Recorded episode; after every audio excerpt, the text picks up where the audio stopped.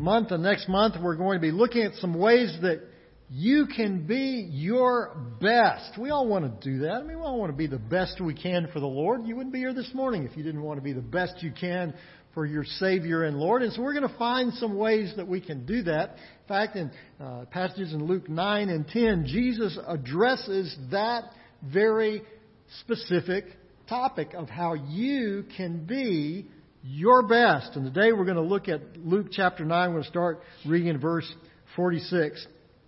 I am the world champion at exactly nothing. there is literally nothing that I can do that there isn't somebody else in the world that can do it better than I do. But, but I, I've made peace with that. For, for one thing, if they can do it better, I'll just let them. That's okay with me. I, I'm glad for them to do it. However, you know, everybody wants to be the champion at something, uh, to have some claim to fame. I, I, I did uh, play on the Austin City Champion kickball team in the fifth grade, but, but, you know, that must count for something. Everybody wants to be the best, or everybody at least wants to be good at something and dreams of being the greatest. Now, now come on, I, I, know you do this. You're in the shower and nobody's around, and so you start singing that favorite song, just like you're before that enormous concert audience. Not in the shower, mind you, but, but as you're singing, you know, you're, you're pretending that you have the crowds cheering for your marvelous voice. Or, now you, you can admit this, guys, you can admit it.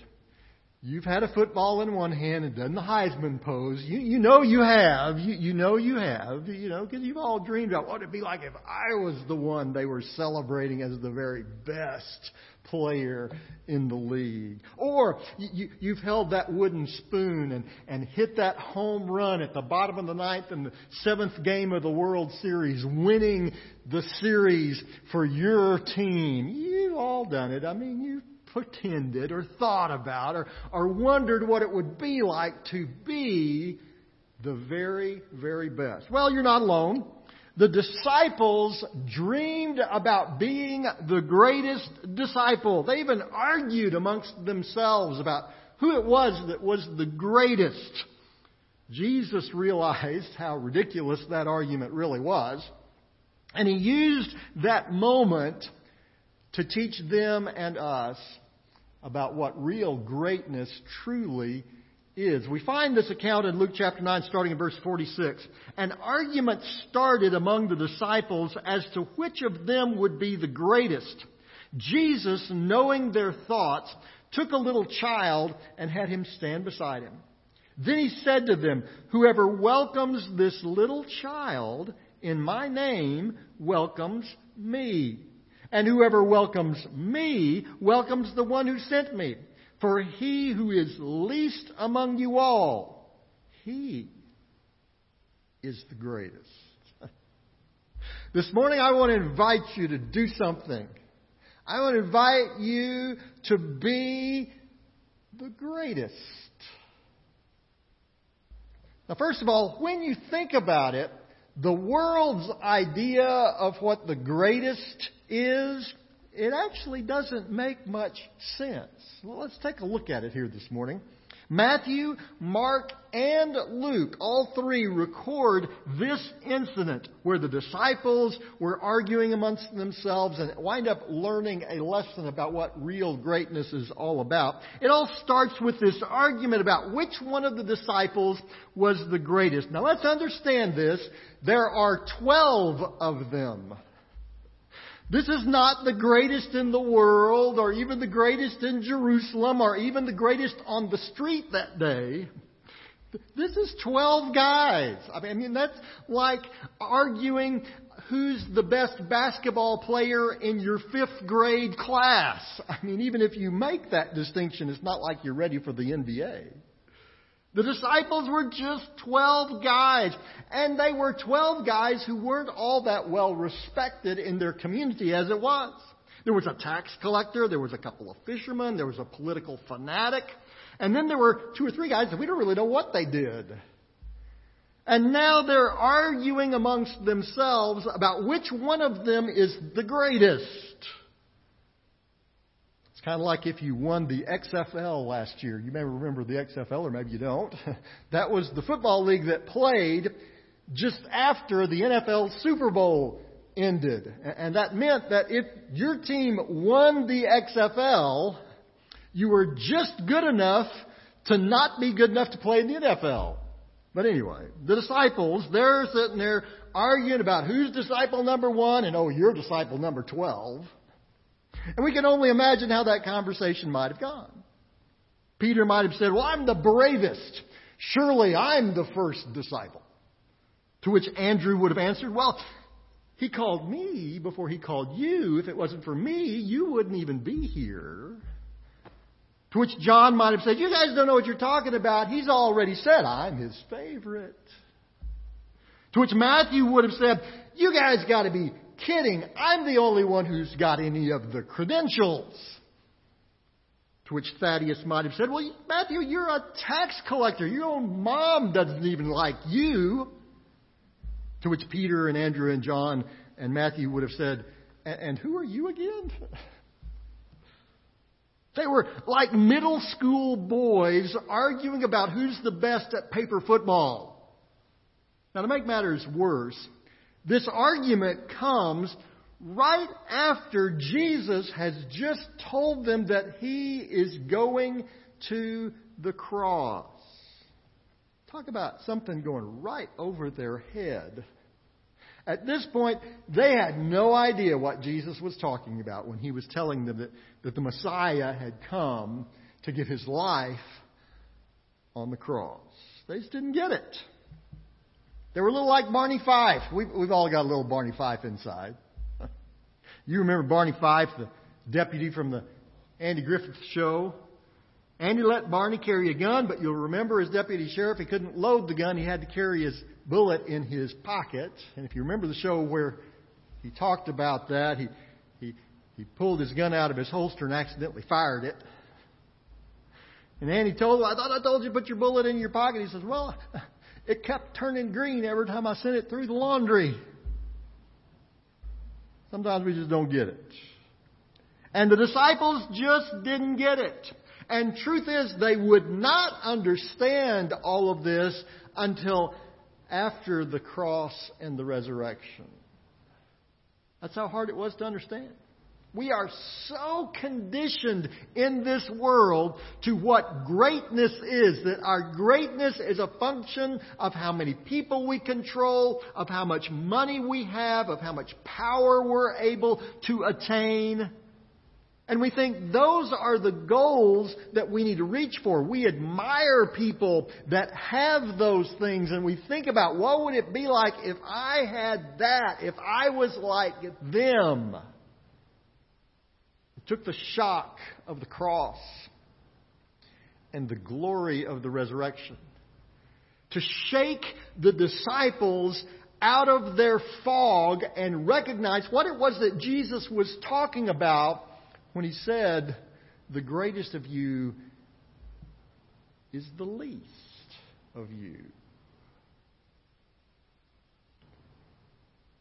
Jesus was so extraordinary at giving visual, tangible examples to help us understand what it was he was talking about. He does that in this passage as well. There in verse 47, Jesus, knowing their thoughts, knowing they had been arguing with each other about who was the greatest disciple, he took a child and had him stand beside him. And then he said to them, Whoever welcomes this little child in my, my name welcomes me, and whoever welcomes me welcomes the one who sent me. For he who is least among you all, he is the greatest. Now, certainly in the New Testament day, children were deeply loved, just as they are today. They, they, were very well cared for, just as they are today. But in terms of social status, children in the New Testament day had none. Zero. You would not see a child owning any land. You would not see a child commanding an army. There was nothing in the New Testament world as defenseless or as powerless as a child. So welcoming a child had exactly no benefit as far as social power or recognition was concerned. And yet, Jesus not only welcomes this child, he brings this child to his side. And in the New Testament world, putting someone at your side was a sign of recognizing them at, at, the same social stratus as you, at the same social level as you are. It's why the disciples one time would ask Jesus who was going to be seated at his right hand in heaven. Because they knew that if they were seated beside Jesus, they would be recognized as being on the same level as Jesus. And you'll recall in that instance, Jesus rebukes them again and says, You just don't get what this is all about. It's also why the disciples told the parents to stop their children from coming up and sitting beside Jesus and, told them to, to take their children away. And in that instance, Jesus rebuked them yet again. That's recorded in Luke chapter 18 verse 16. But Jesus called the children to him and said, Let the little children come to me. Do not hinder them for the kingdom of God belongs to such as these. I tell you the truth. Anyone who will not receive the kingdom of God like a little child will never enter into it. It appears that Jesus really wanted the disciples and us to get this. He, he tells this to them, and through the scripture, God teaches this concept to us over and over and over again. That the least among you, He is the greatest. What the disciples needed to realize was something that Jesus would teach them on yet another occasion in Mark chapter 9 when he, he told them, If anyone wants to be first, he must be the very last and the servant of all. And he brings this little child to his side to illustrate that truth. So why is this so hard for us to understand? Why do we struggle with this? The disciples certainly did, but so do we. This just is totally opposite of what the world says. But then we look around and we see some of the people that are identified as great in the world, and we see some of the struggles that they have, and some of the hardships that they have, and some of the mistakes that they make. And in the back of our mind, we're thinking, well, you know, this great person really isn't all that great. Why do we struggle with this? Well, we have a blind spot. Physically, we actually literally have a blind spot in the back of your eye where your optical nerve connects to your eyeball. There is a spot in your retina where you actually can't see. So you actually don't just have one blind spot, you've got two. There are two areas right now when you're looking at me this morning, there are actually two spots that you're not actually seeing. But you don't see that, do you? You don't see two black spots out there in the air. You know why that is? It's because your brain has learned how to fill that in. That's one of the ways that optical illusions work.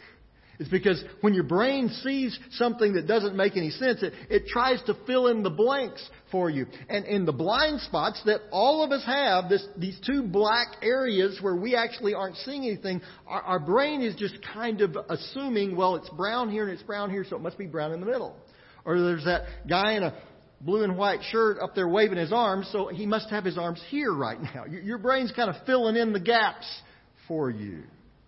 And unfortunately, what we have physically in our physical sight, we also have in our understanding of greatness. We are told so often that the powerful people are the ones who have money, are the ones who have power, are the ones who have friends, are the ones who have a big house, are the ones who drive a big car. That the people who have power, that's the way that you identify that. And we hear that over and over and over and over and over again until our mind starts filling in the blanks. until we begin to think of greatness in terms of the world's viewpoint. That again, when you think about it, the world's viewpoint doesn't make any sense. Anybody remember who was King of England in 1742? Real quick. I don't either. Now you can look that up, and, and, maybe if you're an English history scholar, you might know what that was, but you would be the only one in the room who does. The most powerful person in the most powerful nation of the world at that time, and we don't even remember what his name was. So, what is real greatness? Until his disciples saw Jesus die on the cross, and then three days later rise from the grave. They didn't get it either. But as they stood in the presence of the resurrected Christ and finally understood that he had given his life as a sacrifice for their sin and for ours, only then did they finally get it. For he who is the least among you all, he is the greatest. You want to have a great life? You want to have a life that makes a difference? Then serve someone in the name of Jesus Christ. Find someone in your life who has a need, who has a heartache, who just needs a friend, who just needs someone to talk to, someone that you don't really have to do anything for them, that you don't really owe them anything, that if you do this thing for them, no one but them is actually going to notice. and serve them. Find a way to meet that need for them. Be that person who just sits down and has a conversation with somebody that nobody else will talk to. Be that person who somebody else reaches out to them when nobody else wants to deal with them at all. Find someone and serve them in Jesus' name. Find someone who doesn't know Jesus. Someone who everybody else has given up on. Someone who everybody else has said, there's no point in inviting them to church. There's no point in sharing a testimony of Christ to them, and I'll listen anyway. And you be the one who sits down and says, Hey, can I tell you about something that's the most important thing in my life? It'll only take a second. But can I just share with you something that I'm telling you can change your life? For he who is the least among you all, he is the greatest. You want to be great? Serve someone in Jesus' name. Heavenly Father, we, we ask you this morning that you would teach us about greatness.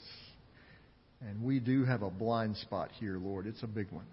Because we have been told by the world from the moment we arrived in this world that greatness is equated with power, with money, with riches, with stuff, and, and Lord, when we really think about that, that doesn't make any sense. But the problem is we just don't think about it. We just accept what the world spoon feeds to us. So, Lord, break through that darkness. And help us to see what you were teaching your disciples on this day that was so crucial for them to understand that you said it to them over and over and over again. That to be great, we have to serve. So help us to do that, Lord. Help us to serve in Jesus' name. For it is in the name of Christ that we pray. Amen. In just a moment, we're going to have a, a, a time for you to consider some ways that you can serve. Maybe uh, there's one of the hardest of all that you need to do today. Maybe there's never been a time that you personally have trusted Jesus Christ as your Lord and Savior. And, and, and the reality is, when, when you take away all the, the verbiage and everything else, the reason why you haven't done that is because you want to be Lord of your life. You want to be in control. And yet, as you look back over your life, you see that doesn't really make sense. Because you see those times when you've been in control that have just spiraled out of control. And maybe God has brought you to the point where you realize what I really need is Jesus. And we want to share with you today how you can know Jesus Christ as your Lord and Savior. Now, we're not going to do a come to the front invitation. We hope one day to be able to do that very soon as we get past all this virus stuff. But for right now, uh, if you are wondering, well, how do I do that? How do I receive Christ as my Savior? What does that mean? There's some cards in the pew racks before you just take one of those out, uh, write some contact information there, and, and just say, hey, I want to know more about Jesus. I think there's even a checkbox for you there if you'd like to do that. And as you exit this morning, there's some baskets at the exit door. Just drop it in the basket. We'll be glad to contact you this week and, and share with you how simple it is. God's made this so easy to understand that even a child can understand this. That we have to admit our need for the Savior, that we have to believe that Jesus truly is the Son of God, that He died on the cross for our sins, that He rose again.